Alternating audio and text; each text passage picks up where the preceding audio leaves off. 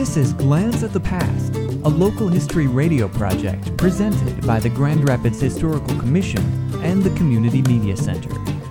Today's story The Ambassador's Palace. Thomas J. O'Brien, a prominent attorney, had been a resident of Grand Rapids since he married Delia Howard in the mid 1870s. His beautiful home still stands today at 28 North Lafayette. Appointed ambassador to Denmark in 1905 by President Theodore Roosevelt, O'Brien served there for two years.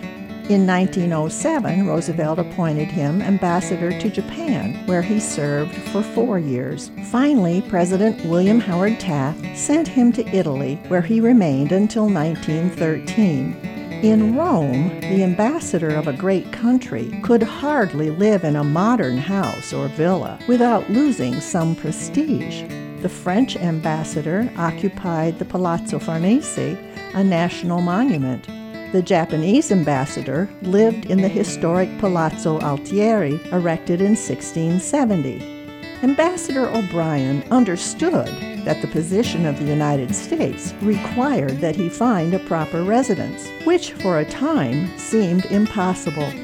Eventually, a contract was signed for elegant apartments in the Palazzo Barberini, a beautiful Renaissance structure begun by the great architect Maderna in 1624 and finished by Bernini, whose works are everywhere in Rome. O'Brien also transferred the American Embassy to the palace, which was surrounded by one of the most magnificent gardens in the city. At the end of his tour in Rome, he left government service and returned to Grand Rapids where he resumed his successful law practice. Thomas O'Brien died in 1933 and is buried with his wife Delia in Oak Hill Cemetery. For more information about Grand Rapids history, visit the Grand Rapids Historical Commission website at historygrandrapids.org.